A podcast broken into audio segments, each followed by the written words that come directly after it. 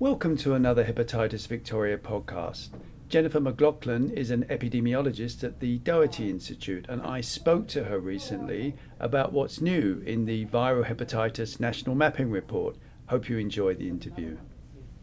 This report is the first time we've actually combined hepatitis B and hepatitis C into one big report. We need to make sure that when we're making lots of progress on hepatitis C, for example, with the new medications, hepatitis B doesn't fall behind. And I think it's really good to have everything in one place as a resource. And there's a few new other things that are in the report. We've got a lot more information about the cascade of care for hepatitis B, looking at monitoring and how well people are being followed up. And also, for the first time, it includes uh, liver cancer data, and we can look at the distribution of that according to geographic area and it really highlights some of the disparities that, that exist in liver cancer incidence across Australia. There were separate reports before, and now they're together.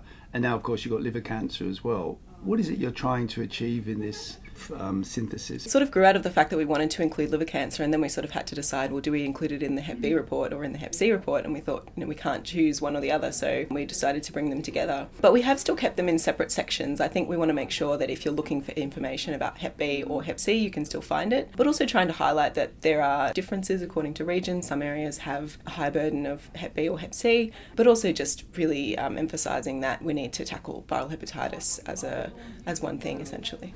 And where has there been progress? One of the things that we've seen with hepatitis C is that we had a really massive increase in treatment uptake. Obviously, with the new treatments, there was just a huge amount of awareness and um, really good uptake in 2016. What we've seen is that that has dropped off a little bit in 2017, but the good thing is that it hasn't declined any further. So, what we're seeing is that it looks like hepatitis C treatment is stabilised at a steady rate, and what we saw that that was fairly even across the geographic region. So, what we would prefer to see would be a continued increase, but if it is going to decline, at least we saw that it was fairly even across those areas. But what implications does this have for achieving the 2030 goal of, of elimination? There's some really good work done by the Kirby Institute actually looking at tracking those goals to see where we're where we're at in terms of whether we're going to meet the 2030 goals and I think their predictions are that we are still on track if we maintain the current levels of treatment. But what the report really highlights is that is certainly true for some areas, but there are other areas that have lower levels of uptake. And so if the national average is some areas are below the, the national average, um, they may not be on track to, to reach those targets.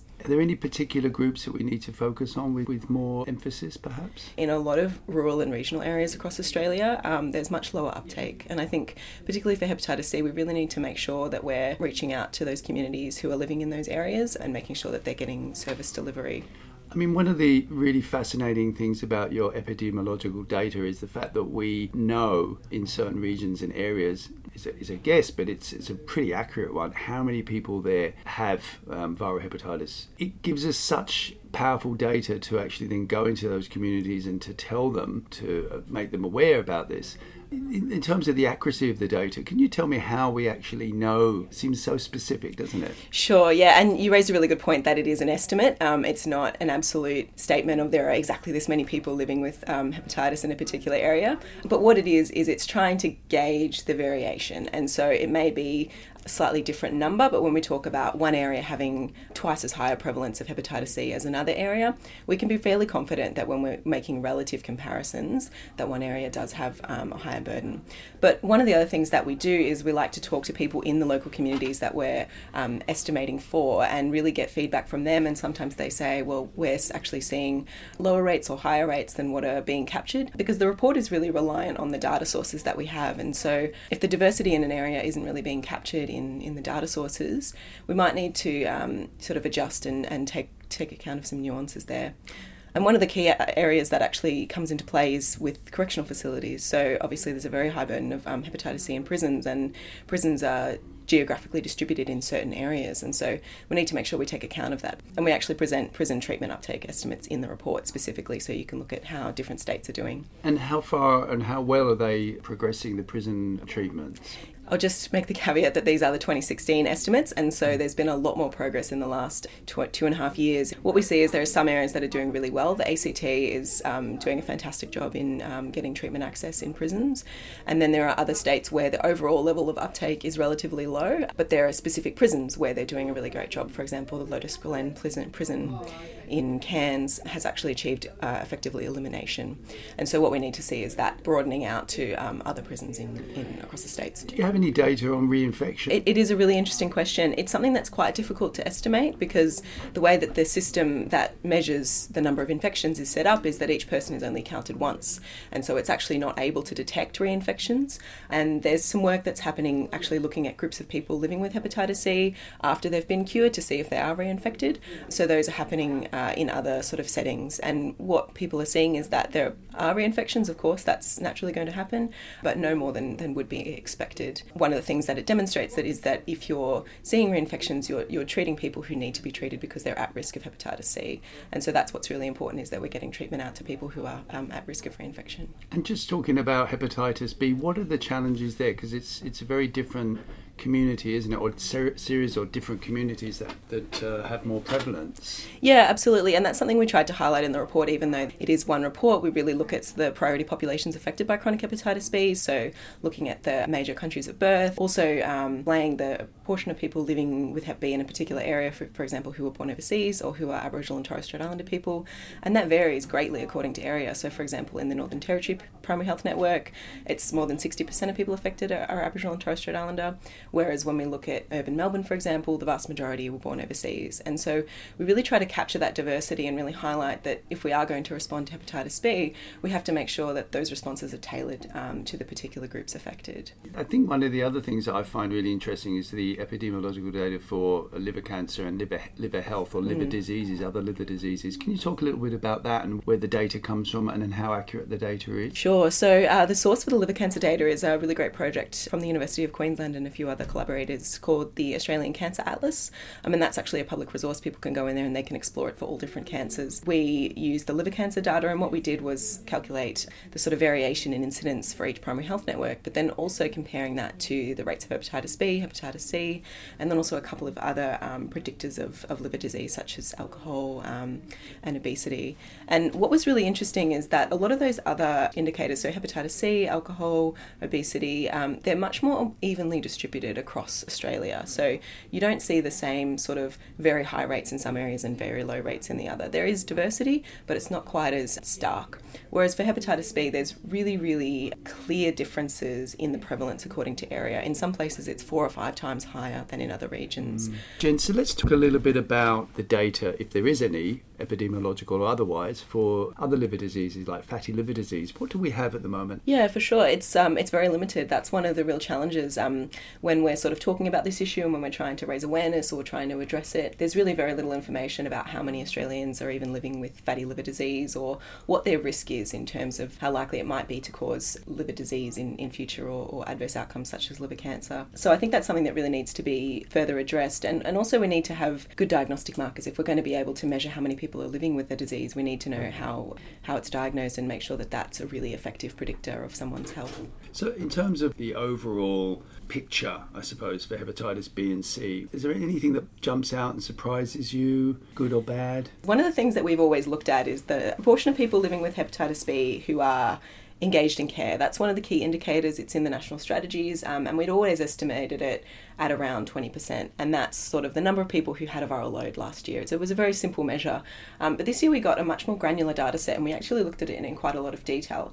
And what we found is that, yes, about 20% of people have a viral load in a given year, but most of those people are only getting one viral load every four or five years. And so when we're actually looking at the guidelines, which say that a person living with chronic Hep B should have a viral load every year in order to be engaged in good monitoring, when we say that 20% of people are in care, that's actually really an overestimate of the proportion of people who are in what we might call good care or effective care. And people may be getting one off care here and there, they may be getting a viral load after they're diagnosed, but they're not getting any further follow up, or they might get one when someone remembers to do it or, or a particular healthcare interaction, but they're not actually getting regular follow up and monitoring um, for the hepatitis B. So I think that's something we really need to focus on within um, the cascade of care. And where do you think the gap is in the cascade of care? Overall, we see that the biggest gap by far is in engagement of, in care for people who have been diagnosed. So the proportion diagnosed is about 65%, which is still not high enough, but the proportion in care, as I mentioned, is around 20%. So that's just a huge gap. 20% of the 65% that have been of, diagnosed? Of the total. So 20% total, of all okay, people, yeah. Yeah. yeah. And so I think, yeah, there's absolutely an issue of awareness. There's not necessarily a recognition, um, either from healthcare providers or from people affected, that this is potentially fatal disease and that's something that you actually need to get regular follow up for. And I think sometimes chronic disease is, is difficult, it's challenging, it's hard to get someone to come back every year, it's hard to remember to go to your doctor's appointment, and particularly because hepatitis B is almost always um, asymptomatic. And so people feel perfectly well, they don't necessarily need, see a need to go and get a viral load every year and get their blood tests done and that kind of thing. Hepatitis C, any surprises? Even with a really revolutionary change that you have with the hepatitis C medications, you still need to have the underlying infrastructure and support. We looked at the proportion of people who had already had the necessary tests for their hepatitis C before March 1st, 2016. Obviously, people were very aware that the medications were coming and that they were on, on the way. And then when they arrived, people could get treatment, you know, on the 1st of March. And we found that in the places where treatment uptake was higher, they were the places that people had already had. They were more likely to have already had their genotype and their viral load done, and they were essentially prepped for treatment. And that's obviously not a surprising finding, really. Um, but I do think it just really emphasises that we can't just have new treatments that we bring out and say, okay, they're ready, everyone can take them, that's great. We need to make sure that people are supported to get to a stage where they're ready for treatment. Just finally, let's talk a little bit about liver cancer again mm. and where that's going. I mean, what, what does the trend say?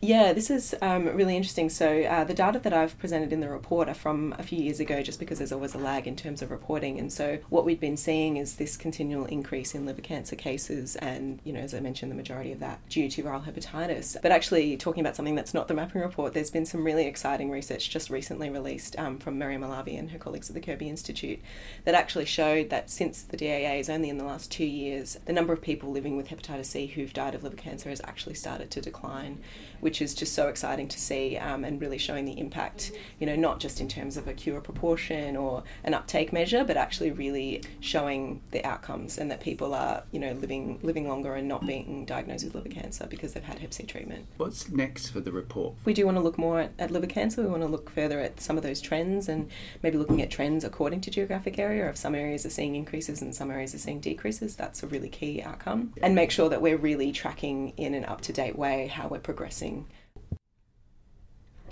That was the Doherty Institute's Jennifer MacLachlan. And if you would like to learn more about the report or download it, just go to www.doherty.edu.au or you can search the HepVic website at hepvic.org.au where you can find more podcasts, stories, and videos.